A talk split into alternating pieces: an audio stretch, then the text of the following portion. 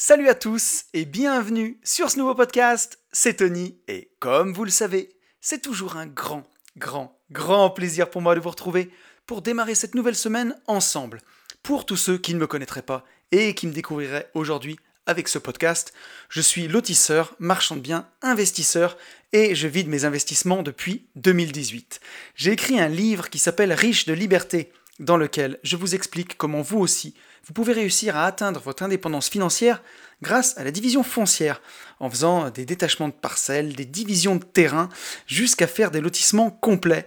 La promesse, c'est d'arriver à dégager chaque année au minimum 50 000 euros de marge pour pouvoir en vivre, hein, pour pouvoir dire ciao patron et euh, passer plus de temps sur ce qui vous plaît vraiment dans la vie. Ce livre, il est dispo sur notre site www.abinvest.net slash boutique ou alors vous allez sur mon Instagram, c'est là où je suis le plus présent. Vous tapez hâte une vie de liberté et vous allez me voir dans toutes mes aventures. Euh, il y a même, euh, si vous voulez, un petit avant-goût dans, les stories travaux de mon compte Insta. Vous pourrez voir la division foncière en action. Bon, j'ai aussi euh, des petits trucs pour aller plus loin avec moi si vous voulez. J'ai une formation qui s'appelle Division foncière expert qui est désormais disponible aussi au CPF. Voilà, n'hésitez pas à m'envoyer un message sur Instagram où vous avez tout de, toute façon dans la description du podcast, mon adresse pour me contacter, tout ce qu'il faut. Donc voilà, pour apprendre vraiment bah, aller plus loin sur les divisions foncières. Je fais aussi d'autres formations pour apprendre à gérer ses finances personnelles, pour apprendre la bourse ou même la crypto en collaboration avec mon pote Max. Donc n'hésitez pas, vous avez tout dans la description du podcast ou dans les, les liens de ma bio Insta. Et, et, et, on se retrouve tous les 15 jours maintenant dans ce podcast qui s'appelle lui aussi Une vie de liberté et dans lequel on apprend à être plus libre, que ce soit dans les poches, parce que bah, dans le monde actuel dans lequel on vit, dire que l'argent fait pas le bonheur, ça serait quand même un peu mentir, hein. on va pas se mentir, mais, euh, mais on apprend aussi et surtout à être libre dans sa tête, puisque bah, si on n'est pas libre dans sa tête, vous avez beau avoir un compte en banque bien garni, ça sera compliqué d'être libre tout court. On va commencer ce podcast comme je le fais tous les 15 jours en remerciant tous les gens qui m'ont écrit un petit message suite au podcast, bah, dernier podcast. Donc un grand merci à Jean-Baptiste, Olivier, Florent, Clément, David, Sonia, Xavier, Jérôme, Charles, Frédéric, Xavier, Julien. Euh, YL86 et euh, c'est Yann, ça. voilà, Yann, Cyril, Romain, Jérôme, Xavier, Gwendoline et à tous ceux que j'ai oubliés. Euh, voilà, c'était les vacances, donc j'ai pas noté tout le monde, mais en tout cas un grand merci à vous, à ceux qui m'ont aussi envoyé des MP. C'est vous qui faites vivre le podcast et en tout cas qui faites vivre la première rubrique de ce podcast, puisque à chaque fois je dis que bah, on bosse ensemble sur, euh, sur ce développement personnel, sur la façon d'être plus libre. Certes, c'est moi qui prépare les sujets et qui vous les présente, mais euh, bah, vous avez aussi votre mot à dire pour euh, étayer ma réflexion, pour m'aider à avancer. Donc n'hésitez pas à le faire, ça me fait plaisir et c'est ce qui fait vivre ce podcast. Bon, le petit point avancé des réseaux, nous sommes 1122 sur YouTube, donc c'est vraiment génial. Et vous êtes 30% à me regarder régulièrement sans être abonné. Alors pensez à le faire si vous n'êtes pas abonné sur YouTube, bah faites-le, activez la cloche comme on dit. c'est vraiment des trucs de youtubeurs. Mais euh, voilà, ça permet de développer la chaîne. Et c'est ce qui donne aussi de la crédibilité à ce podcast. Hein. Si on arrive à avoir une chaîne YouTube euh, où il y a 2, 3, 4, 5 000 abonnés, ben voilà, ça me donne de la crédibilité pour avoir des invités encore plus prestigieux, pour faire plein de choses. Donc n'hésitez pas. On est 470 sur SoundCloud et on est à 242 notes sur Apple Podcast avec un nouveau commentaire. Et donc merci infiniment à toi Estelle pour ton gentil commentaire et ta note 5 étoiles. Et sur Insta, on a dépassé les 4900, je crois qu'on est 4905. Donc c'est la dernière ligne droite pour les 5000. Et ça aussi, ça me donne bah, beaucoup de crédibilité et ça assoit le podcast. Un compte Instagram avec des, voilà, 5000 vrais abonnés. Euh, c'est génial et euh, j'en suis vraiment ravi. Mon objectif, c'est d'arriver à atteindre les 10 000 euh, et, je pense qu'on y arrivera, j'en suis même sûr. Et voilà, ce qui me permettra aussi bah, d'avoir d'autres invités dans le podcast et de continuer à le faire grossir. Donc merci à vous tous qui prenez le temps de liker et de vous abonner. pour les news, les news, avant d'attaquer, de revenir sur le podcast d'il y a 15 jours, les news, c'est que donc la formation Division foncière expert, Elle est disponible au CPF, donc ça y est, tout est prêt. Hein. Elle devait l'être à partir du 15 août. Donc pour ceux qui veulent, je peux d'ores et déjà vous, donner les liens pour la commander. Pour cela, écrivez-moi en MP sur Instagram ou alors euh, avec l'adresse euh, qui a dans la description du podcast. N'hésitez pas. Euh, j'en ferai la pub un plus gros, enfin comment dire un plus gros tapage. Parce qu'on est content, on est content d'être disponible au CPF.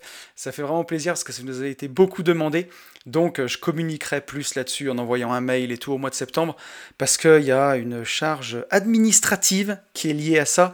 Euh, qui, euh, c'est pas de la tarte quand même. Donc la formation sera un peu plus chère que quand vous la prenez sans le CPF, forcément, parce que voilà, il faut payer tout ça. On a un partenaire aussi qui se rémunère. Mais euh, en tout cas, ça permet d'utiliser son CPF, et ça, c'est vraiment, vraiment top. Donc, donc voilà, bah, pour ceux qui la veulent tout de suite, n'hésitez pas à m'écrire. il reste un peu de vacances, si vous avez du temps pour bosser dessus, ça peut être vraiment intéressant. Et, et, pour les autres, je ferai un mail pour le, pour le mois de septembre où on mettra tout ça en place, parce que ça va me rajouter du boulot. Euh, pour les, petites news, bah, je voulais surtout vous remercier pour les écoutes sur le podcast de Harry Brown, donc le podcast d'il y a 15 jours, parce que même pendant les vacances, sur ce podcast-là, je ne sais pas si vous vous êtes donné le mot, mais vous avez euh, pété tous les scores et vous m'avez vendu du rêve. Donc c'est génial parce qu'en général, au mois d'août, les audiences sont beaucoup plus faibles puisque souvent les gens écoutent dans la voiture ou dans les transports en commun, les podcasts, et c'est très bien. Mais, euh, mais voilà, donc merci, merci à vous tous pour ça, c'est vraiment, vraiment trop cool. Et justement, je vous propose qu'on revienne ensemble sur ce podcast. Donc c'était un podcast qui était très très riche, hein, puisque c'était un peu un podcast hommage à Harry Brown en fait. Euh, je l'avais appelé euh, Comment se libérer du sentiment d'insécurité, mais on a euh, parlé pas seulement de ça, on a parlé un peu de, l'œuvre d'Harry Brown, de son héritage, de ce qu'il nous a laissé. Donc pour moi, bah, le Permanent Portfolio, qui a été repris après par Red Dalio, mais c'est Harry qui est à l'origine vraiment du Permanent Portfolio, et le livre How I Found Freedom in an Unfree World, comment j'ai trouvé la liberté dans un monde qui n'est pas libre, un bijou tout simplement que je vous invite à vous procurer, euh, à relire chaque année si vous lisez l'anglais, parce que c'est un livre qui n'est pas traduit, mais, euh, mais un, livre, euh, ben, un livre incroyable, un livre incroyable. Ça pourrait être rigolo de le traduire d'ailleurs si jamais il y a un auditeur qui, qui m'écoute et qui fait des traductions, ben, n'hésite pas à rentrer en contact avec moi et on pourrait aller voir l'éditeur d'Harry Brown pour traduire ce livre en français parce qu'il mériterait vraiment d'être traduit. Ça, ça, serait vraiment un, beau défi. Moi, j'ai pas un assez bon niveau euh, de, de je, sais, sais plus comment on dit, si c'est la translation ou la version dans un sens ou dans l'autre, mais euh, de, traduire l'anglais en français ou le français en anglais. Mais en tout cas, euh, c'est, ça serait un boulot qui serait intéressant.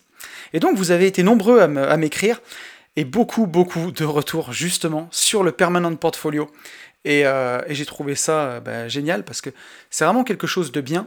Euh, pour rendre à César ce qui est à César, j'ai appliqué, j'ai découvert ça avec une, formation de Cédric Froment, justement qui expliquait sa version du permanent portfolio. Après, j'ai mis aussi mon grain de sel derrière, mais, c'est vraiment très très intéressant. Donc vous avez été nombreux à me poser ces questions-là. L'assurance vie se prête vraiment très bien au permanent portfolio. Donc bien sûr, un contrat d'assurance vie en ligne, essayez de trouver un contrat qui propose beaucoup d'ETF, puisque bah, justement les ETF se prêtent aussi énormément au permanent portfolio. Et comme on va faire des arbitrages entre les différentes euh, classes d'actifs, il bah, ne faut pas qu'on paye des impôts à chaque fois. Donc l'enveloppe de l'assurance vie, elle est absolument parfaite pour ça. Et s'il y a une assurance vie, vous avez beaucoup d'ETF, bah, vous trouverez facilement un ETF action, que ce soit un World, un, indice monde, ou un indice SP 500, ou un indice Nasdaq. Vous trouverez facilement un ETF sur les obligations, donc euh, c'est bonds en anglais, B-O-N-D-S des obligations européennes, des obligations euh, américaines. Ça, je vous laisserai choisir. Vous trouverez, euh, vous trouverez un fonds euro qui pourra remplacer le cash, hein, et vous pourrez trouver un ETF sur les minières pour avoir de l'or. Donc c'est assez facile à mettre en place, hein. on achète un quart, un quart, un quart, un quart, on rééquilibre de temps en temps, et, euh, je trouve que euh, bah, c'est vraiment vraiment chouette. Je pense que si ça vous dit, vous pouvez aussi me laisser en message. Je pourrais mettre à jour la formation ETF avec un module permanent de portfolio. Euh, j'en avais déjà parlé dans le podcast des gentlemen investisseurs. Je pense que ça peut être bien en vous présélectionnant une ou deux assurances vie et une ou deux listes d'ETF. Il faut que je mette le nez dedans. Bien entendu, ce ne sera pas un conseil en investissement. C'est très important de le rappeler. Euh, de ce que j'explique là, c'est une méthode, c'est un cadre. Les ETF que vous mettez dedans, c'est à vous de les choisir. Il n'y en a pas 150, mais c'est à vous de les choisir. Voilà. C'est important de le signaler. Euh, on a aussi un message de Julien. On va prendre un premier message qui me dit Une question, Tony, sur les ETF dans lesquels tu dis investir. Es-tu capitalisant ou distribuant? Merci par avance pour ta réponse. Donc, euh, Julien, moi, j'aime les ETF capitalisants. Donc ça, on va, revenir dessus, mais il y a deux types d'ETF. Hein. Il y a des ETF où on capitalise, c'est-à-dire que les dividendes ne sont pas distribués, ils sont automatiquement réinvestis. Ou des ETF distribuant ben, chaque mois, ou chaque tous les trois mois, ou tous les six mois, ou tous les ans, le dividende est distribué et va tomber, ben, si vous l'avez en compte titre, sur le compte espèce. D'ailleurs, c'est très souvent euh, sur le PEA ou sur le compte titre qu'on a des ETF distribuants. En assurance vie, ils sont plutôt, euh, ils sont plutôt capitalisants. Euh, et donc, bah, si l'ETF est distribué, bah, tu es automatiquement imposé sur le dividende. Donc, c'est dommage. Alors, soit tu as déjà un énorme capital, tu es déjà rentier et bah, tu as décidé de vivre de ton capital, à ce moment-là, pourquoi pas une stratégie distribuante où tu vas payer tes impôts bah, quand tu auras ton, dividende distribué et euh, tu pourras vivre avec euh, ce dividende distribué. Si en revanche tu es en phase de constitution de capital, en phase de constitution de richesse, il bah, faut payer les impôts le plus tard possible. C'est pour ça que Robert Kiyosaki nous enseigne que l'entreprise, c'est l'arme secrète des riches. Parce que dans une entreprise, bah, d'abord tu investis tout et tu te payes, tu te payes à la toute fin. Alors que euh, quand tu quand es salarié, ben voilà, hein, on, te paye et après, bah, tu dois payer tes impôts, tu dois tout payer derrière. Donc, euh, il vaut mieux se payer euh, en premier une fois qu'on a, qu'on a obtenu, on va dire, les gains, et puis après, bah, avec ce qui reste, on paye les impôts, plutôt que voilà, d'avoir, euh, d'avoir un salaire et que tous les impôts aient été prélevés avant et qu'on te paye bah, avec les restes. Quoi. Ben, c'est un peu le même principe avec les ETF capitalisants ou distribuants. Moi, je préfère les capitalisants, je préfère que ce soit tout de suite réinvesti. Si j'ai besoin de cash, ben, je peux vendre un, deux ou trois ETF. À ce moment-là, je paierai mes impôts, mais au moins j'ai la main et, euh, j'ai le choix. Et en plus, si tu es dans une stratégie de, constitution de capital, on a tellement de choses à faire, ben, ça t'évite d'avoir à réinvestir tes dividendes. Au moins, ils s'investissent tout seuls euh, et c'est beaucoup plus simple. On a un message de Frédéric. Frédéric qui me dit C'est toujours excellent de t'écouter. Tu nous pousses dans des réflexions qui nous permettent d'effectuer plus en profondeur des travaux sur nous-mêmes. Merci. Tant de fois j'ai croisé des super hommes d'affaires, fondateurs, qui avaient faim, très faim, mais qui avaient aussi très souvent peur que tout s'arrête demain. Et pourtant, le challenge, mais aussi cette peur les motive, ils ne s'arrêtent jamais. Seront-ils un jour apaisés de leur boulimie? Tes podcasts nous permettent d'avancer en sérénité, ne change rien. Bah, je te dirais, Frédéric, ici que c'est encore et toujours la question du pourquoi. Et euh, si je te disais que sur une vie de liberté, j'ai trouvé le, secret de la vie, le secret d'une bonne vie, le secret de, vivre heureux, et qu'il faut appliquer exactement ce que je dis parce que j'ai la vérité universelle, je serais un menteur et je pense que je serais même le pire des, connards, tu vois. Puisque euh, il faut pas avoir la prétention de penser qu'on a trouvé la, bonne façon de vivre.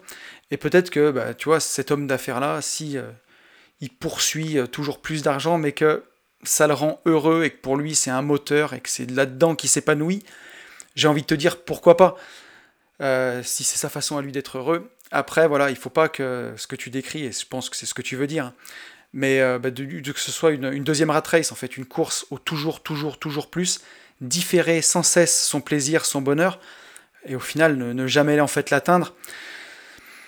C'est vraiment une question qui est, qui est large, mais ce que je peux te dire là-dedans, c'est que quand tu réponds à ton pourquoi, quand tu réponds vraiment à ce qui t'anime, à tes besoins fondamentaux, ce qui au fond de toi te rend heureux, ça devient ta boussole et là tu peux plus te tromper en fait. Tant que ça a du sens pour toi, c'est ça qui est important, c'est de remettre du sens.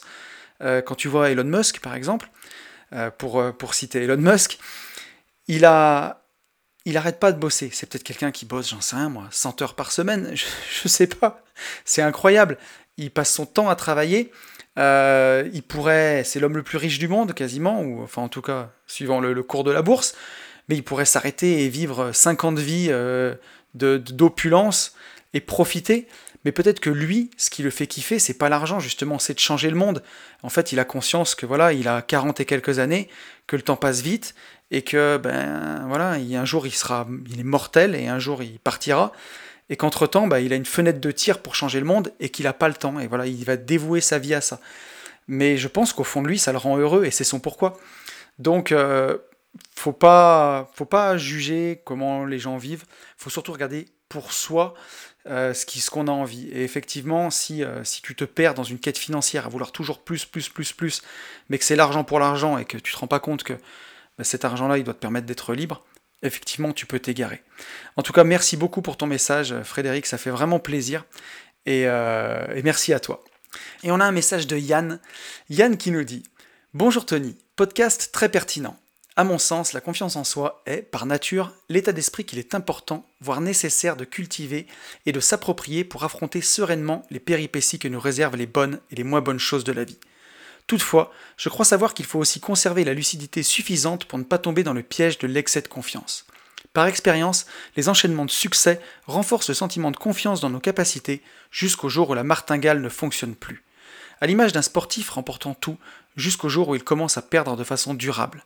Remonter la pente jusqu'au sommet est un chemin qu'il est préférable d'aborder en étant armé du bon état d'esprit pour faire face à ses doutes et le sentiment d'échec que peut parfois faire subir notre entourage afin de reconstruire un mindset de guerrier pour aller de l'avant. Je crois savoir que rien ne prépare à tout cela, bon comme mauvais, si ce n'est de l'expérimenter avec les bonnes bases pour anticiper rapidement le changement.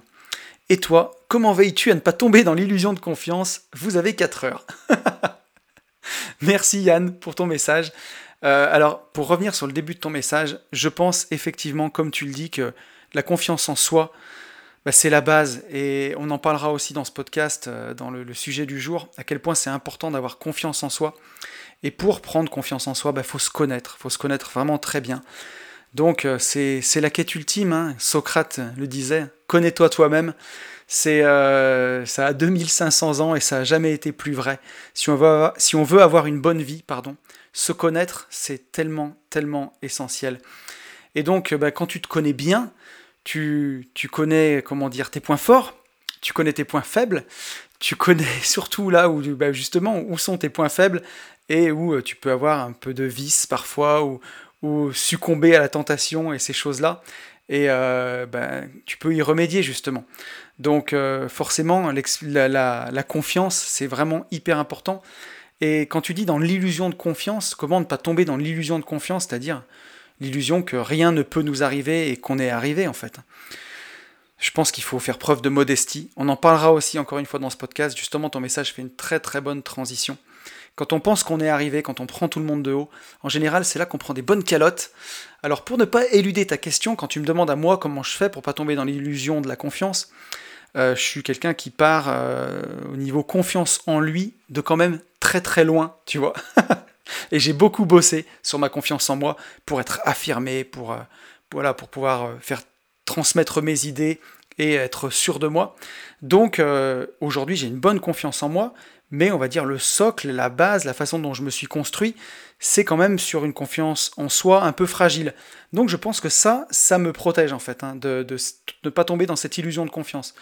Mais, euh, il faut sans cesse se remettre en question. Voilà comment on fait pour pas tomber dedans. En tout cas, c'est ce que je pense. On pourrait avoir la facilité de tomber dedans quand tu fais une bonne année en bourse, euh, que tu as fait euh, un beau, beau all-in sur les marchés, comme en 2019 où tu fais plus 35%, et avoir l'impression que tu as trouvé la martingale et plus de sentir. Mais voilà, c'est se dire que bah, faut toujours être mesuré quand même dans ce qu'on fait. Alors, il y a des fois où quand on veut réussir en étant un entrepreneur, il faut pas être mesuré. Il faut prendre des risques, il faut aller de l'avant. Mais il faut en avoir conscience, voilà, avoir conscience qu'on prend un risque. Parce qu'être entrepreneur, c'est ça, hein. c'est prendre des risques. Mais, euh, mais justement, euh, ben, en mesurant un peu ces risques et en en ayant conscience, c'est comme ça que tu ne tomberas pas justement dans cette illusion de confiance de te dire que tu es le maître du monde, que tu as tout compris à la vie et que tu feras jamais d'erreur. Et rassure-toi, si un jour tu tombes dans cette illusion de confiance, la vie te mettra une bonne calotte et se chargera de te ramener dans le droit chemin. En général, c'est souvent comme ça que ça se passe. La vie, elle frappe une première fois pour te, te dire Eh oh mon pote, t'es en train de t'égarer. Si tu l'écoutes pas, elle frappe une deuxième fois, souvent beaucoup plus fort. Et en général, on comprend. Ce qu'il faut, c'est que se réveiller euh, quand la vie frappe une première fois et ne pas, bah, comme on le disait dans le podcast de, la semaine dernière, enfin d'il y a 15 jours avec Harry Brand, ben, et comme je le disais aussi dans le, vlog que j'ai fait sur YouTube où je parle du problème de la dette et quand la dette est mal utilisée, à quel point ça peut être dramatique. Ben justement, un excès de confiance, un excès de dette et on peut ben, être ruiné repartir de zéro. Il y a des gens qui arrivent à repartir de zéro. Les Américains sont très très forts pour ça. Et il y a des gens par contre que, ça coupe complètement dans leur élan et qui ne repartent pas. Et rassurez-vous, enfin, je n'ai pas envie de tester ça et je pense que personne n'a envie de tester ça. On construit vraiment le succès dans les échecs, hein. ça c'est fondamental. En soi, ça en France, on l'a vraiment très mal compris et les Américains l'ont beaucoup compris. Et c'est ce que j'essaye aussi de faire dans ce podcast en partageant souvent mes échecs, mes burn-out, les fois où je me suis planté. Et ce podcast n'y fera pas exception. Parce que justement, c'est dans ces échecs-là qu'on construit ces victoires. Et ça, c'est là-haut de ceux qui le disaient. Et c'est plus vrai que jamais. Euh, et c'est plus important que jamais. Mais voilà, euh, on n'a pas envie d'échouer non plus trop fort, ou il faudrait repartir de trop bas. Donc, euh, donc ouais, gare à l'excès de confiance. Mais je, je pense que là-dessus, j'arrive encore à avoir du recul, donc pour l'instant, je suis plutôt pas mal. Voilà, j'espère que ça aura répondu à ta question, Yann, et je vous propose qu'on enchaîne avec le sujet de la semaine. Et le sujet de la semaine, ça va être cette citation L'enfer, c'est les autres alors on va, on va en parler euh, tout au long de ce podcast, on va voir si vraiment l'enfer c'est les autres, ou s'il n'y a pas des solutions, on va voir d'où ça vient, puisque c'est une, citation pardon, qui est bien connue, qui nous vient de, Jean-Paul Sartre, et euh, voilà, j'ai eu envie qu'on y réponde ensemble. Alors pourquoi j'ai eu envie de vous parler de ça, pour commencer? Pourquoi, euh, pourquoi ce sujet cette semaine, l'enfer c'est les autres? Ben, la semaine dernière j'étais en vacances avec mes enfants et ma compagne, en Ardèche, euh, on a passé des très très bons moments. On a fait du canoë, on a fait du canyoning. Donc le canyoning, pour ceux qui ne, qui ne connaissent pas, c'est euh, on s'habille euh, en tenue de, d'homme grenouille, en combinaison, et on, descend une rivière en fait. Donc c'est vraiment, c'est vraiment super sympa, c'est super ludique. Avec les familles, c'était génial. Et pour aller faire du canyoning, il y avait une rando à faire. Et donc, il nous avait montré, les, moniteurs, comment transformer sa combinaison en sac à dos pour pouvoir le mettre sur son dos et faire la rando sans être encombré de la combine, ce qui avait une heure à marcher. Et il y a une des petites filles du groupe qui n'arrivait pas à la mettre, ça n'arrêtait pas de tomber, son sac à dos combinaison là, euh, et, le moniteur n'arrêtait pas de la vanner et de se foutre d'elle. Euh, et, la petite fille était toute rouge, la gênance était à son paroxysme. Et là, le moniteur, il la regarde et il lui dit alors, hein, l'enfer, c'est les autres, hein. parce que bah, parce que voilà, il n'arrêtait pas de la vanner. Et, euh, et, sur le coup, ça m'a fait rire parce que c'était bon enfant. Euh, et, le moniteur, il était vraiment sympa, il lui a remis euh, sa petite sa combinaison en mode sac à dos, et, euh, ça roulait. Mais ça m'a fait un petit déclic, et je me suis dit, tiens, l'enfer, c'est les autres, ça ferait un bon sujet de podcast, parce que ça m'a rappelé énormément de choses dans mon parcours, parce que, ben, je ne vais pas vous le cacher, pendant très très longtemps, j'ai pensé que justement, l'enfer, c'était les autres. Et à l'époque où j'étais entrepreneur dans les travaux publics, donc entre 2007 et, 2000, et fin 2018, j'ai fait ça pendant 11 ans, euh, il y a eu des moments, euh, avant que je prenne la décision de quitter la rat race, euh, autour de 2016, à l'époque où j'ai fait mes burn-out, là c'était vraiment à son paroxysme, et à un point où, où j'en ai même vraiment souffert. Et, voilà, quand j'y repense, je suis choqué d'avoir supporter tout ça et je me demande parfois clairement comment j'ai pu supporter ça. Et euh, alors bien sûr, encore une fois, il ne s'agit pas de me plaindre ou dire que j'ai vécu l'enfer, blablabla. Il y a des, des, choses et des situations qui sont bien pires dans la vie, il peut arriver bien pire que ça. Mais en tout cas, à l'époque, la façon dont je l'ai vécu et comme je l'ai ressenti, c'est comme ça que je le vivais à l'époque. Et justement, pourquoi j'en ai aussi ces souvenirs-là? Parce que dans le passé, j'ai toujours eu l'habitude de tenir un journal un journal où j'écrivais assez souvent, donc sur mon ordinateur, hein, c'est pas un journal papier, c'est un dossier de mon ordi. Et euh, même si aujourd'hui c'est une habitude que j'ai un peu perdue, je le fais moins, parce que c'est un peu bah, mes podcasts justement, et euh, aussi dans une moindre mesure mon Insta, qui témoigne de mes réflexions, et euh, je les partage avec vous, et qui témoigne un peu de mon journal de bord. Et puis aussi le fait, bah, ces dernières années, d'avoir travaillé sur moi de façon différente, j'ai un peu perdu cette habitude d'écrire, mais je l'ai tenu quand même assez longtemps. Et j'ai surtout été très régulier en 2016, 2017, 2018, les années où j'étais en train de quitter la rat race. Et donc c'est un document qui est, euh, qui est précieux et que ben, de temps en temps je relis parce que ça me montre vraiment la genèse de tout ce qui s'est passé dans ma tête entre 2016, 2017, 2018, dans tout le processus. Et euh, encore une fois, on voit l'importance du mindset et que ça fait quasiment. Parce que quand je lis ce que j'écrivais à l'époque, c'est carrément de la folie, quoi. Et je me demande vraiment comment j'ai fait pour supporter ça. Et d'ailleurs, je remercie mille fois l'Anthony du passé euh, d'avoir surmonté ça, parce que c'est ce qui me permet d'avoir la vie que j'ai aujourd'hui. Et euh, j'essaye de me montrer euh, à la hauteur de l'Anthony dans 5 ans, pour qu'il remercie l'Anthony de 2021 d'avoir, d'avoir fait les bonnes actions. Et en tout cas, ce qui ressort le plus souvent dans ces écrits, ce qui revient le plus souvent, c'est que je me plaignais en permanence. Et une page sur deux de ce journal, c'est de la plainte, quoi. Soit je me plaignais de mes salariés, soit je me plaignais de mes clients. Alors, à l'époque, dans ce métier, c'était un milieu très concurrentiel, ça l'est toujours, les travaux publics. Et euh, je sais que d'ailleurs, j'ai beaucoup d'auditeurs du podcast qui sont, euh, qui sont dans les travaux publics ou dans le milieu du bâtiment. Et c'était très difficile de tirer son épingle du jeu les clients, j'avais euh, j'avais des clients vraiment très sympathiques et euh, avec qui j'ai gardé de très bons rapports, mais c'est toujours la loi de Pareto. Quoi, 20% hein. euh, des clients t'apportent ton chiffre d'affaires et 80% de ton chiffre d'affaires et sont sympas, et les 80 autres apportent peu de chiffre d'affaires et prennent beaucoup de temps. C'était souvent ça. Quoi. On va dire que j'avais une petite part de clients qui étaient très exigeants, très difficiles à satisfaire et qui me bouffaient beaucoup de mon temps. Et pour couronner le tout, J'avais certains de mes salariés qui étaient euh, bah, vraiment compliqués. Alors c'était une entreprise que j'avais reprise. Donc quand on reprend une entreprise, bah, on reprend les salariés qui vont avec. Il y a des gens que j'avais pas choisis et qui faisaient partie de l'équipe. Et euh, justement pour aborder ça, euh, ils ont fait des tests dans les équipes de NBA. Ça j'en avais déjà parlé dans un podcast. Mais donc dans une équipe de basket, il y a 5 joueurs. Et ils ont fait des tests en changeant seulement un seul joueur, donc soit 20% de l'effectif. Bah, le niveau de l'équipe globale baissait de 40%. Juste en changeant 20%, ça baisse de 40%. Donc c'est dire à quel point une seule personne qui fait mal son boulot, ben, elle peut gripper la machine. quoi. Et donc à l'époque, l'effectif de mon entreprise, il est allé de 35 salariés au plus bas jusqu'à 60. Euh, alors avec les intérimaires, hein, on était jusqu'à 60 personnes. Et en moyenne, sur 11 ans, je dirais qu'on a été autour de 35 à 40 salariés. Et je pense que, si je fais appel à ma mémoire et à ce que j'ai écrit, j'avais toujours en permanence 3 ou 4 éléments perturbateurs, 3 ou 4 pénibles. Donc ça fait 10% de l'effectif. Et donc, bah, si on suit la loi de la NBA, ça fait baisser l'efficacité d'une boîte de 20%. Hein. Ça fait beaucoup. Hein. Surtout qu'on était euh, quelques improductifs. Donc si on ramène ces 3 à 4 perturbateurs aux personnes qui étaient vraiment sur le chantier, hein, pas les gens qui étaient dans les bureaux, parce qu'on était 5 dans les bureaux, bah, c'est encore plus. Et donc, euh, donc voilà, donc euh, c'était quand même compliqué à gérer et à quel point je salue tous les chefs d'entreprise parce que parfois juste un ou deux éléments perturbateurs peuvent prendre beaucoup d'ampleur et c'est compliqué.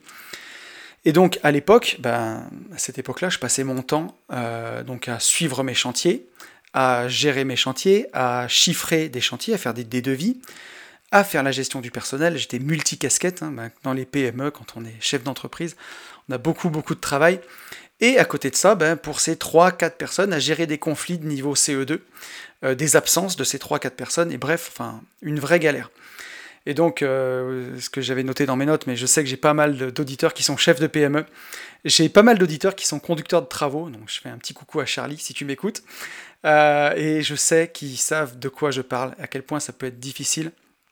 Et je sais qu'en tout cas, moi, à cette époque, je me disais que clairement, l'enfer, c'était les autres. Et je me rappelle que, à l'époque, mon rêve absolu, c'était de quitter la rat race pour passer mon temps à lire des bouquins en silence et dans le calme. et donc, à l'époque, hein, vraiment en 2016, au début, je voulais être rentier, quoi. J'envisageais même pas de reconversion professionnelle. Euh, que ce soit les podcasts, le reste, mais j'avais absolument rien prévu. Je voulais juste vivre de mes investissements de façon passive, avec le moins de contact possible avec les gens. J'en étais vraiment arrivé là. Et, euh, j'avais prévu de créer euh, sur la fin, ça s'est fait sur les dernières années, vraiment 2018, euh, AB Invest pour travailler avec Ben, donc AB Invest qui est ma société de lotissement et marchand de biens, pour travailler avec Ben. Ben c'est mon associé et aussi mon cousin germain dans la vraie vie, qui était aussi avec moi dans la boîte de travaux publics, c'était mon bras droit. Euh, et, voilà, mais que ce soit lui ou moi, on voulait déléguer le, plus de choses possible bah, pour avoir moins de contact avec les gens et surtout, en tout cas, plus de salariés. quoi. Et donc, je me souviens, quand j'étais dans cette rat race à l'époque, là, dans les moments où ça allait vraiment pas du tout, pour me faire du bien, je regardais comment je pouvais vendre la totalité de mon patrimoine IMO pour tout placer en bourse, voir la rente que ça pouvait faire et plus rien faire du tout. Euh, avec la règle des 4%, voir combien j'allais dégager.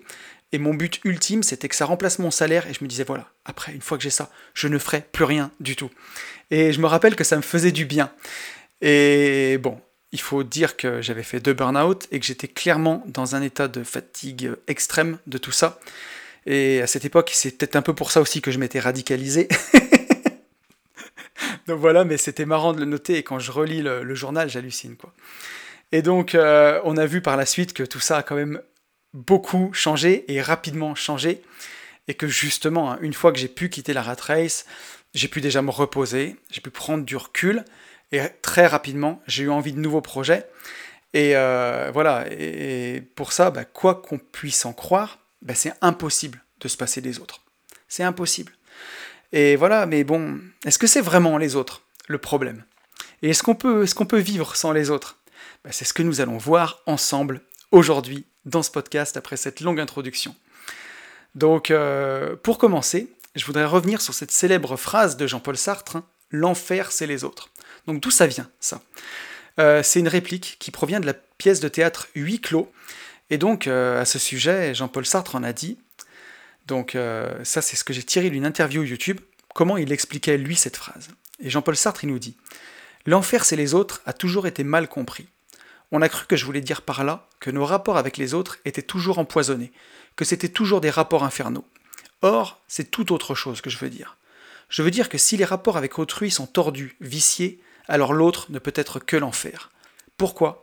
Parce que les autres sont, au fond, ce qu'il y a de plus important en nous-mêmes, pour notre propre connaissance de nous-mêmes. Quand nous pensons sur nous, quand nous essayons de nous connaître, au fond, nous, nous usons des connaissances que les autres ont déjà sur nous. Nous nous jugeons avec les moyens que les autres ont, nous ont donné de nous juger. Quoi que je dise sur moi, toujours le jugement d'autrui entre dedans. Quoi que je sente de moi, le jugement d'autrui entre dedans. Ce qui veut dire que, si mes rapports sont mauvais, je me mets dans la totale dépendance d'autrui, et alors, en effet, je suis en enfer. Et il existe une quantité de gens dans le monde qui sont en enfer parce qu'ils dépendent trop du jugement d'autrui. Mais ça ne veut nullement dire qu'on ne puisse avoir d'autres rapports avec les autres. Ça marque simplement l'importance capitale de tous les autres pour chacun de nous. Donc voilà, c'est vraiment très intéressant ce qu'il nous dit. Et justement, ce que nous dit Jean-Paul Sartre ici, c'est que nos rapports avec les autres, ben, ce n'est pas une fatalité. Et c'est d'ailleurs trop souvent ce qu'on a voulu faire dire à cette phrase, et c'est là ce que lui reproche. Et pourtant, c'est aussi ce que j'en comprenais moi de cette phrase, car c'est carrément typiquement ce que je ressentais.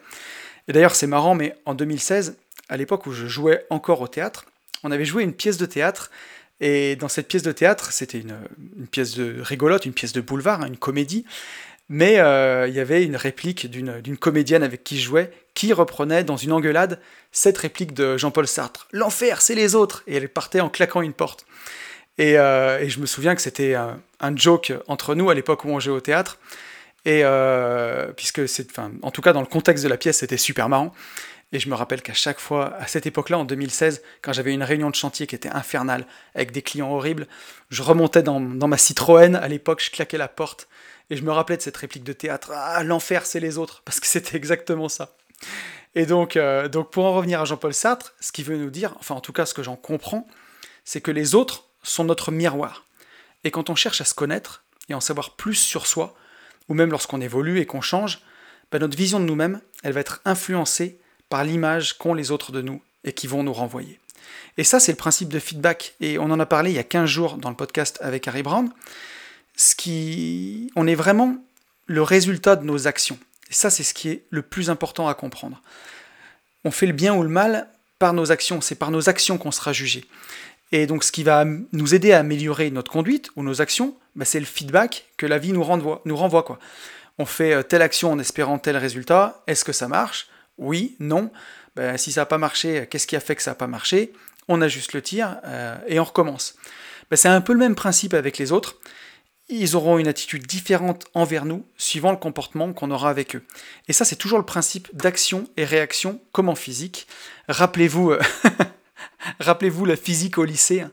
la troisième loi du mouvement de Newton, l'action est toujours égale à la réaction, c'est-à-dire que les actions de deux corps l'un sur l'autre sont toujours égales et de sens contraire. Bon, si vous êtes imperméable à la physique, j'ai aussi la version un peu plus colorée, un peu plus sympa, mais tout aussi respectueuse des lois de la physique. C'est dans le, livre, dans le film Les Petits Mouchoirs, où il y a Véronique qui est jouée par Valérie Bonto. Elle dit à Max, son mari, donc qui est joué par François Cluzet dans une engueulade, je sais pas si vous vous rappelez Les Petits Mouchoirs, mais elle lui dit T'envoies de la merde, tu reçois de la merde, c'est logique. Et ben voilà. c'est logique. C'est euh, voilà, c'est la loi de la loi de la loi du mouvement de Newton. T'envoies de la merde, tu reçois de la merde. Mais blague à part, ce que veut dire Jean-Paul Sartre, c'est que dans la construction de soi et dans notre rapport aux autres, on est sans cesse influencé par l'image que les autres ont de nous. Et si on se fie uniquement à cette image, ben alors oui, on peut vivre en enfer et on peut vraiment penser que l'enfer c'est les autres. Et ça c'est le gros problème d'être trop sensible au regard des gens, justement. Parce que on a à la fois besoin du regard des gens, parce que c'est le miroir de nos actions. C'est grâce à eux qu'on va voir aussi bah, si ce qu'on fait c'est bien ou c'est mal. Mais d'un autre côté, il faut pas y être trop sensible. Et justement, rappelez-vous euh, dans le, podcast sur, euh, sur la moutonnerie, justement, rappelez-vous de l'expérience de H. Si vous êtes trop sensible au regard des autres, qu'est-ce qui se passe? Bah, Vous vous conformez à la moyenne alors que vous, vous savez que vous avez raison. Donc il faut, il faut être sensible au regard des autres pour que ça nous permette de nous améliorer, parce que dans le regard des autres, on a un peu le reflet de nos actions, mais pas non plus trop, parce que sinon bah, on est complètement dépendant du regard des autres, et alors on est foutu, et c'est là où on vit en enfer.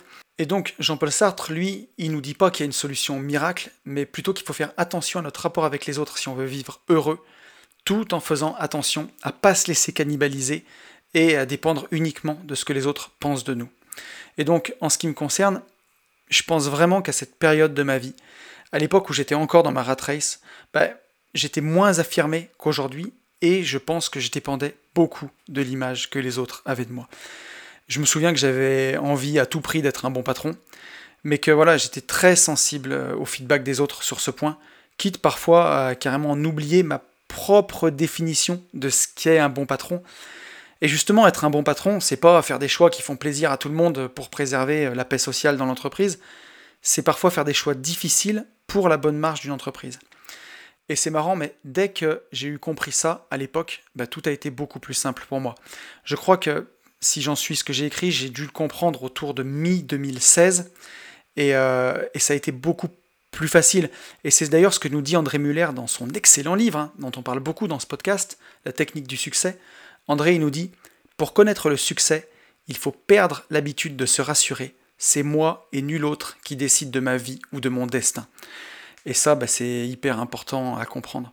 De plus faire son gros bébé, de plus avoir besoin de, Pierre ou de Paul pour valider ses actions, devenir un homme ou devenir une femme, euh, avoir sa propre définition du bien ou du mal, du sens qu'on veut donner à sa vie, et, euh, voilà, et perdre cette habitude de se rassurer perdre aussi cette habitude de vouloir être aimé à tout prix, mais bah, être authentique, quoi, viser d'être authentique. Donc on, voit très bien que c'est compliqué quand même. Hein. Il faut à la fois être sûr de soi, mais aussi préserver sa relation avec les autres, parce que quoi qu'il arrive, on a besoin des autres dans la vie.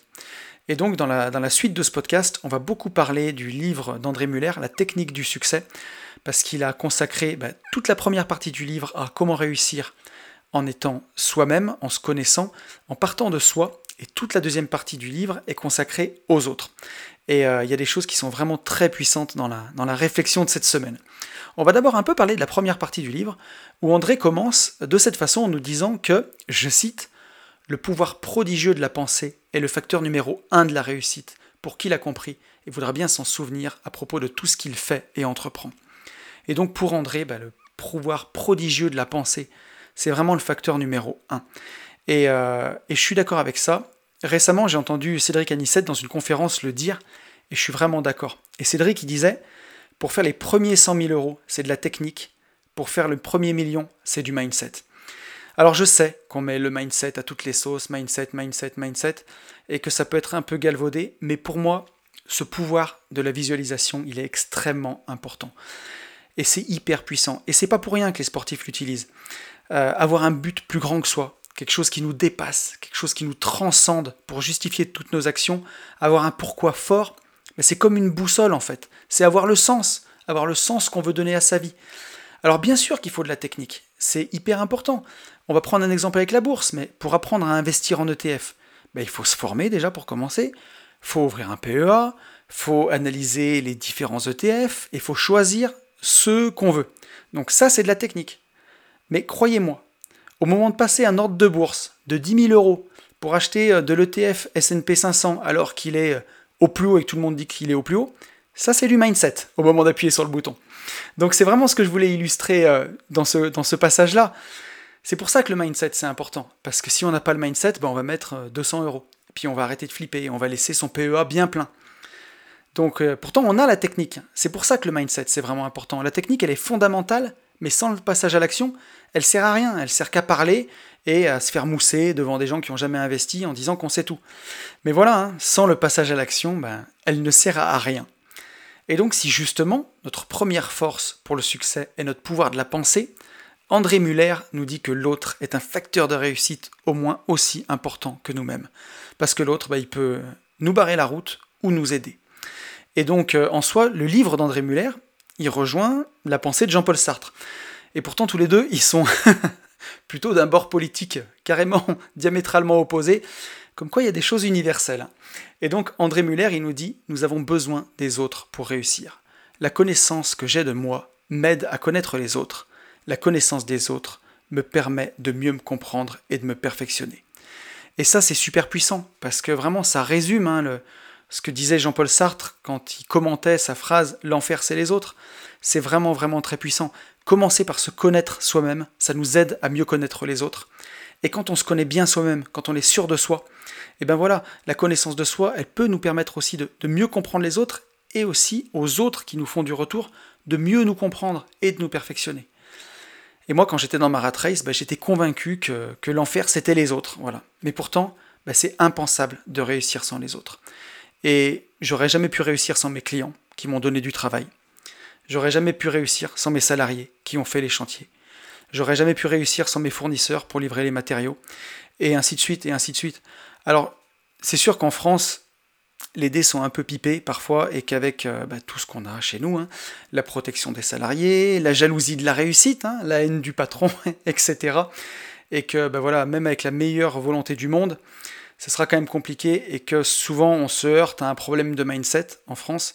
Et c'est aussi pour ça que ben, quand euh, j'ai quitté ce job-là et que j'ai recréé mon entreprise, j'ai voulu une activité euh, ben, dans laquelle j'ai pas de salarié et dans laquelle j'ai pas de patron. Euh, j'ai un associé voilà, avec qui je m'entends merveilleusement bien.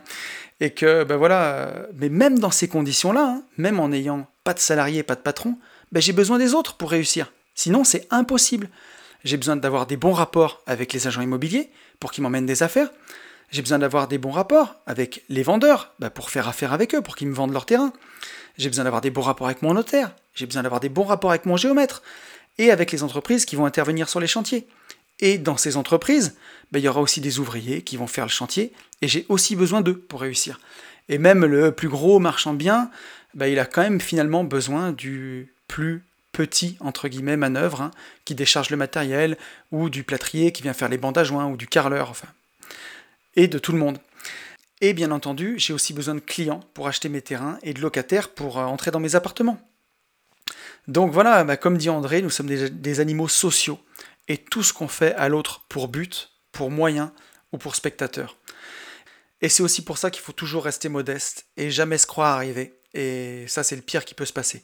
Et en soi, ça, ça rejoint le, commentaire de Yann au début de ce podcast. Et pourquoi il faut jamais se croire arrivé? Pourquoi il faut toujours rester modeste? Bah, Parce que déjà, c'est beaucoup plus classe. Mais aussi, bah, ça nous évite de, devenir un but de notre personne et de penser que justement, on peut se passer des autres. Et euh, parce qu'on ne peut pas se passer des autres. Pour réussir, on a besoin des autres. Et dans son livre, André Muller, il appelle ça briller sans éteindre. Et je trouve que c'est vraiment très très beau, briller sans éteindre. Et pour moi, bah, c'est la meilleure façon de devenir inspirant aux yeux des gens. Briller sans éteindre. Voilà, ne pas cacher qu'on a réussi, mais rester modeste pour pouvoir inspirer les autres. Et en tout cas, personnellement, quand je pensais que bah, l'enfer, c'était les autres, je pense que pour moi, c'était surtout par fatigue et par lassitude. Et euh, là, c'est vraiment l'autre pendant duquel on parle, où ce serait par une réussite extrême que voilà, ben, on a les chevilles qui gonflent en fait, et on pense qu'on a plus besoin des autres. C'est rigolo parce que ça me fait penser à une phrase que mon grand-père me répétait tout le temps, qui était une citation de Coluche, et qui disait Dans la vie, il n'y a pas de grand, il n'y a pas de petit. La bonne longueur pour les jambes, c'est quand les pieds touchent bien par terre. et ça, je trouve que c'était, euh, c'était vraiment très puissant. Vous avez bien de me répéter ça. Et donc, euh, bah, il faut avoir en tête que les gens, ils ont tendance à se conformer à l'idée qu'on se fait d'eux. Parce que bah, on va les traiter sans même le vouloir conformément à cette idée. Moi, quand j'ai compris ça, ça a vraiment tout changé dans mon management à l'époque. Je me souviens à l'époque que j'avais un salarié qui était particulièrement râleur. Alors il faisait pas partie des 3-4 perturbateurs qui étaient vraiment des, à l'époque des mauvais, euh, comment dire? Comment dire sans... comment le dire avec des mots simples? Des mauvais éléments, voilà, tout simplement. Mais lui, c'était pas un mauvais élément, c'était surtout un gros râleur. Sympathique mais dur à manager parce que ben, il mettait souvent de la mauvaise volonté avant de se mettre au boulot. Fred, si tu m'écoutes, et le plus souvent, quand je devais lui demander une tâche difficile, ben, je l'abordais toujours en me disant Et eh, allez, ça va être encore un quart d'heure de parlementation, ça va être infernal, il va se braquer, on va pas avancer, on va tous perdre du temps, on va tous être fatigués, et ainsi de suite. Et là, ben, j'ai commencé à lire justement la technique du succès et toutes ces choses-là, et j'ai changé ma perception, hein, comme en PNL, et je me suis dit, je vais me focaliser sur ses qualités. Et donc, malgré le fait que ce gars soit une tête de cochon, mais il était vraiment très appliqué sur les petites tâches, il était très soigneux sur les finitions. Et en même temps, hein, faire des finitions, ben, c'est souvent passer derrière les autres. Et donc, plutôt que de l'attaquer frontalement, où je savais qu'il allait me dire bah, T'as qu'à faire revenir l'équipe euh, qui n'a pas fini le chantier, euh, plutôt que de me faire venir moi, j'ai décidé de changer ma perception de lui, et au lieu de le voir comme un râleur, plutôt le voir comme la personne qui a un haut degré de finition de chantier, qui va me laisser les choses vraiment irréprochables, et pour que le client final soit satisfait du premier coup. Et du coup, euh, ben, je lui tenais ce discours-là, je disais, euh, écoute, tu es le seul qui sait faire les choses parfaitement proprement, et j'ai une mission pour toi. Tu es le seul avec qui je sais que ce sera bien fait comme je veux du premier coup, parce que c'est définitions, et le roi des finitions. Tu vois, les autres, ils vont vite, mais toi, tu vas dans le détail. Alors on peut dire que c'est à la frontière de la manipulation, hein, mais euh, d'une part, je le mets en valeur, le salarié, et d'autre part, je fais que dire la vérité en fait. C'est sincère, c'est pas être focus, c'est dire la vérité. Donc tout le monde y gagne. Et bon, le taux de réussite, il n'est pas de 100%, mais en tout cas, il est bien plus élevé que l'approche frontale euh, en lui disant Bon, bah, ce matin, tu vas ici euh, réparer les conneries de un tel, quoi. Qui, ça, c'est garanti conflit, mauvaise humeur et tout ça. Et donc, ce que je retiens vraiment de ça, et ce qu'il faut retenir, c'est que les autres, bah, ils nous traitent comme on les traite. Donc là, ce salarié-là, si je l'avais euh, traité en lui disant, toi de toute façon, tu es un râleur et tu vas râler, et partir de ce point de vue-là, bah, il aurait râlé.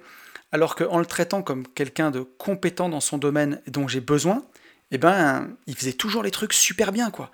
Et il était fier de ce qu'il avait fait, il était fier qu'on réceptionne le chantier sans réserve et ainsi de suite, parce que c'était lui qui est passé à la fin. Et euh, il sait que voilà, c'est à lui qu'on faisait appel quand il fallait que ce soit nickel. Et donc d'un défaut d'en faire une qualité. Par contre, pour que ça, ça fonctionne, bah, c'est absolument nécessaire d'être authentique, vraiment. Euh, j'insiste là-dessus, hein. il faut parler avec son cœur, ses émotions, il faut absolument être sincère. Il ne s'agit pas de manipuler les gens, mais vraiment de dire la vérité, de dire ce qu'on pense. Euh, si on fait semblant d'être aimable, ben on va passer pour un faux cul, et ce sera pas faux d'ailleurs, et ce sera bien fait, et c'est vraiment pas ce qu'on veut. Et pour arriver à ça, ben l'idée c'est vraiment de voir, ou d'essayer de voir en tout cas, le meilleur dans l'autre, même dans ben, celui qui a priori a pas grand chose pour lui pour qu'on l'aime. et ben essayer de voir le meilleur dans cette personne et se focaliser sur cet axe-là. Il faut essayer de trouver les points communs qu'on peut avoir, de parler de ce qui nous rassemble plutôt que de parler de ce qui nous divise. Quoi. Et donc, comme on en a déjà parlé plusieurs fois dans ce podcast, pour pas que ce soit l'enfer avec les autres, justement, bah, ça sert à rien de tenter de convaincre l'autre absolument, de rentrer dans des débats. Tout ça, c'est de la perte d'énergie. Donc, bah, pour ça, vaut mieux éviter les sujets polémiques ou euh, les sujets où on est clairement opposé pour bah, pour pas avoir à mentir ni à forcément affirmer absolument les opinions, euh, nos opinions si on n'en a pas envie. Voilà. Ça sert à rien de vouloir avoir raison dans une discussion. Ça, je le dis, je le dis souvent. Ça n'a aucun intérêt. Et gardez vraiment en tête que ce qui nous unit, c'est plus important que ce qui nous sépare. Et donc pour ça, notre cher André, il a une technique infaillible, mais quand même assez dure à mettre en place, et qui rejoint le premier accord Toltec, que ta parole soit impeccable, et André, il nous conseille de ne jamais critiquer autrui, que ce soit en public ou en privé, mais plutôt de ne dire que du bien des gens. Donc ça ne veut pas dire être faux je reviens vraiment dessus, ça veut dire être authentique, être sincère, essayer de voir le meilleur dans l'autre et dire le bien qu'on pense. Et donc pour ça, il faut considérer l'autre important, lui apporter de la valeur, ben, le plus qu'on peut en tout cas. Et pour réussir en business d'ailleurs, hein, avant l'argent, la principale préoccupation, ça doit être d'apporter de la valeur aux autres. C'est pour ça qu'on a toujours besoin des autres. Quand on aménage une LCD, ou même un appartement en nu, hein, ou euh, moi je le vois quand je fais la découpe de mes terrains de lotissement, ou quand j'ai créé les formations ETF ou finance perso, avant même de penser à l'argent que ça peut rapporter, ben, la première et unique, j'ai envie de dire, préoccupation, ça doit d'abord être d'apporter de la valeur. Est-ce que mon locataire il va se sentir bien dans cet appart? Est-ce que j'aurais envie d'habiter dans cet appart ou dans cette rue? Est-ce que euh, je me verrais construire une maison sur ce terrain? Est-ce que je me verrais y élever mes enfants? Euh, Voilà. Est-ce que si j'étais un débutant complet en bourse, cette formation elle va tout m'expliquer? Ou est-ce que si je suis à la ramasse avec mes finances perso, que je suis endetté, que je suis en détresse, que je ne sais pas gérer mon argent, est-ce que cette formation va vraiment m'aider à sortir du trou et à commencer d'accumuler de la richesse? Ben, Les vraies questions à se poser, c'est celle-ci. Alors, forcément qu'il faut que ce soit rentable, mais dans la démarche, ben, la, rentabilité, elle doit venir en, en deuxième, et en premier, ça doit toujours être ces questions-là. Et si oui, on se voit habiter sur ce terrain avec ses enfants, bah à ce moment-là, on regarde quel prix on peut revendre le terrain, quel prix on peut en proposer aux vendeurs, et ainsi de suite. Mais chaque fois que j'ai fait l'inverse de cette démarche-là, je me suis planté. Chaque fois que, bah, une fois où j'ai acheté un immeuble de rapport, que sur les chiffres, euh, le beau 12% de rentabilité, sans assez regarder le quartier, sans assez regarder la ville et le public que j'allais avoir, bah, je me suis planté. Alors que quand on part de l'inverse, comment je peux ici construire quelque chose où les gens seront heureux, où les gens se sentiront bien et mettre l'autre au centre des choses, ben voilà quoi, c'est là où euh, c'est là où ça va exploser. Faut jamais acheter euh, un immeuble sur les chiffres, mais d'abord regarder sur l'emplacement, est-ce que les gens seront bien, quelle valeur je vais apporter, et après on met les chiffres et on voit si les deux choses elles collent. Et donc c'est vraiment en ça que l'autre, ben, quoi qu'il arrive, même si on pense qu'on peut s'en passer, ben, c'est en ça que l'autre il sera toujours au centre de nos préoccupations. Et bien entendu, j'insiste, mais il faut le faire sincèrement, il faut respecter les autres si on veut prospérer. Et voilà, c'est d'arriver à convaincre l'autre de notre valeur, de ce qu'on fait, de la valeur de nos idées ou de ce qu'on propose. Alors bien entendu, hein, tout n'est jamais rose et il y aura toujours des personnes négatives autour de nous dont on ne pourra rien tirer. Et euh, André Muller, il appelle ça ces gens-là les pompes à énergie. Et pour lui, il y a deux catégories de gens. Il y a ceux qui donnent de l'énergie et il y a ceux qui en prennent. Et je me souviens, à l'époque, j'avais une ancienne collaboratrice qui était comme ça, qui était tout le temps, tout le temps déprimée, à se plaindre toute la journée, qui arrivait en traînant les pieds, et qui voyait sans cesse le verre à moitié vide. Et eh ben, je me souviens à l'époque, après avoir bossé 20 minutes avec elle sur, sur des dossiers, mais je me sentais vidé, quoi. Elle, elle allait mieux, elle était en forme, et moi j'étais vidé. Et en fait, il y avait eu transfert d'énergie, quoi. Moi j'étais le donneur, et elle, elle prenait, quoi. Et elle m'avait pris mon énergie pour elle. Bah, si on s'entoure uniquement de pompes à énergie, euh, bah, effectivement, notre environnement il peut vite devenir un enfer et on peut vite penser que, l'enfer c'est les autres. Et justement, la posture de chef d'entreprise, elle est compliquée pour ça parce que on est un vrai donneur d'énergie, on est là pour faire avancer les choses, on déborde d'enthousiasme pour faire avancer ses équipes. Et si on fait des mauvais recrutements, si on recrute des gens qui, bah, qui sont des pompes à énergie plutôt que des donneurs, on peut vite se faire vider. quoi. Donc euh, c'est vraiment important de, faire attention dans ces choses-là. Et donc, bien entendu, il faut essayer de voir le meilleur en chacun pour les rapports quotidiens, mais pour les gens qui vont composer notre cercle proche autour de nous, il faut vraiment se concentrer sur les personnes qui donnent de l'énergie. Et, euh, nous aussi, au quotidien, il bah, faut œuvrer pour faire partie de ces gens enthousiastes, de ces gens qui donnent des bonnes vibes. C'est ça qui est important, c'est ça qui fait du bien. Et donc, bah, quand on est en face de ces gens, quand on a affaire à des gens comme ça, pour pas que l'enfer, ça devienne les autres, justement, bah, vaut mieux couper court plutôt que de se perdre en explications, tenter de les convaincre, parler, parler, parler. Et donc, de manière générale d'ailleurs, vaut mieux privilégier ceux qui font à ceux qui parlent et ceux qui créent au lieu de se plaindre. Et, euh, donc, encore une fois, pour une association ou un projet, ou quand on est chef d'entreprise et qu'on recrute ses équipes, pardon, il vaut mieux une personne optimiste qui a moins de compétences qu'une personne très compétente mais pessimiste. Parce que croyez-moi, quand ça devient difficile dans les affaires et quand on a besoin de se remonter les manches et de se battre, ben, il vaut mieux des gens optimistes autour de soi.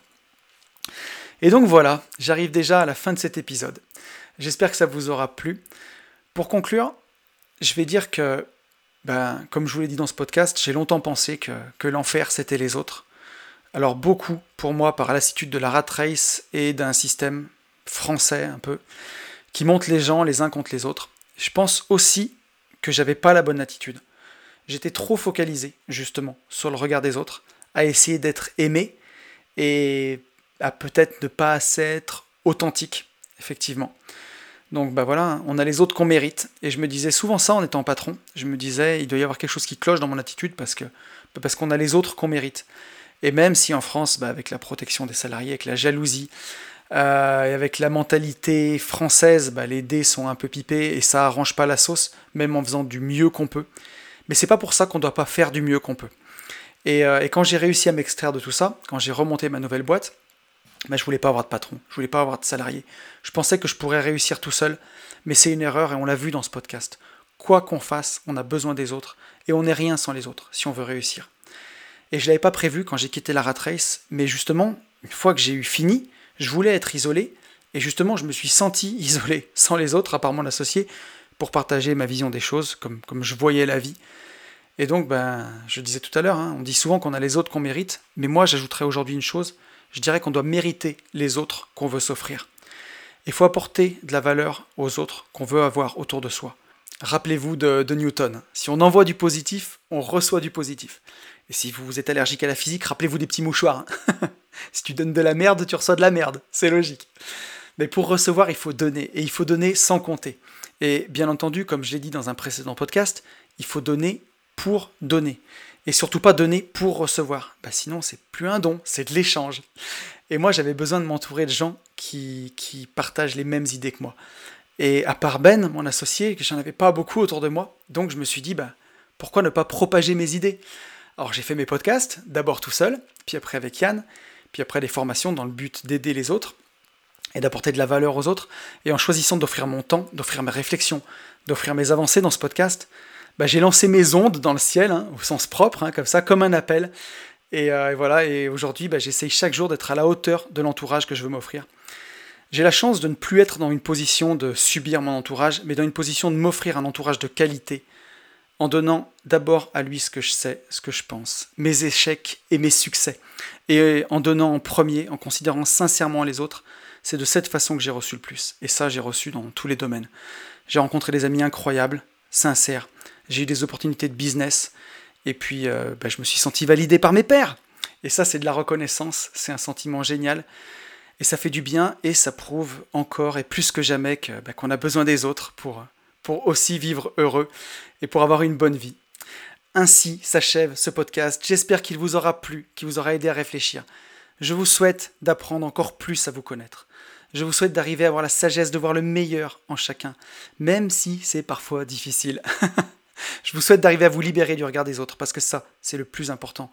Je vous souhaite aussi de faire les efforts pour mériter les autres qui vous accompagnent. Et vous le savez, je vous souhaite, par-dessus tout, de vivre libre.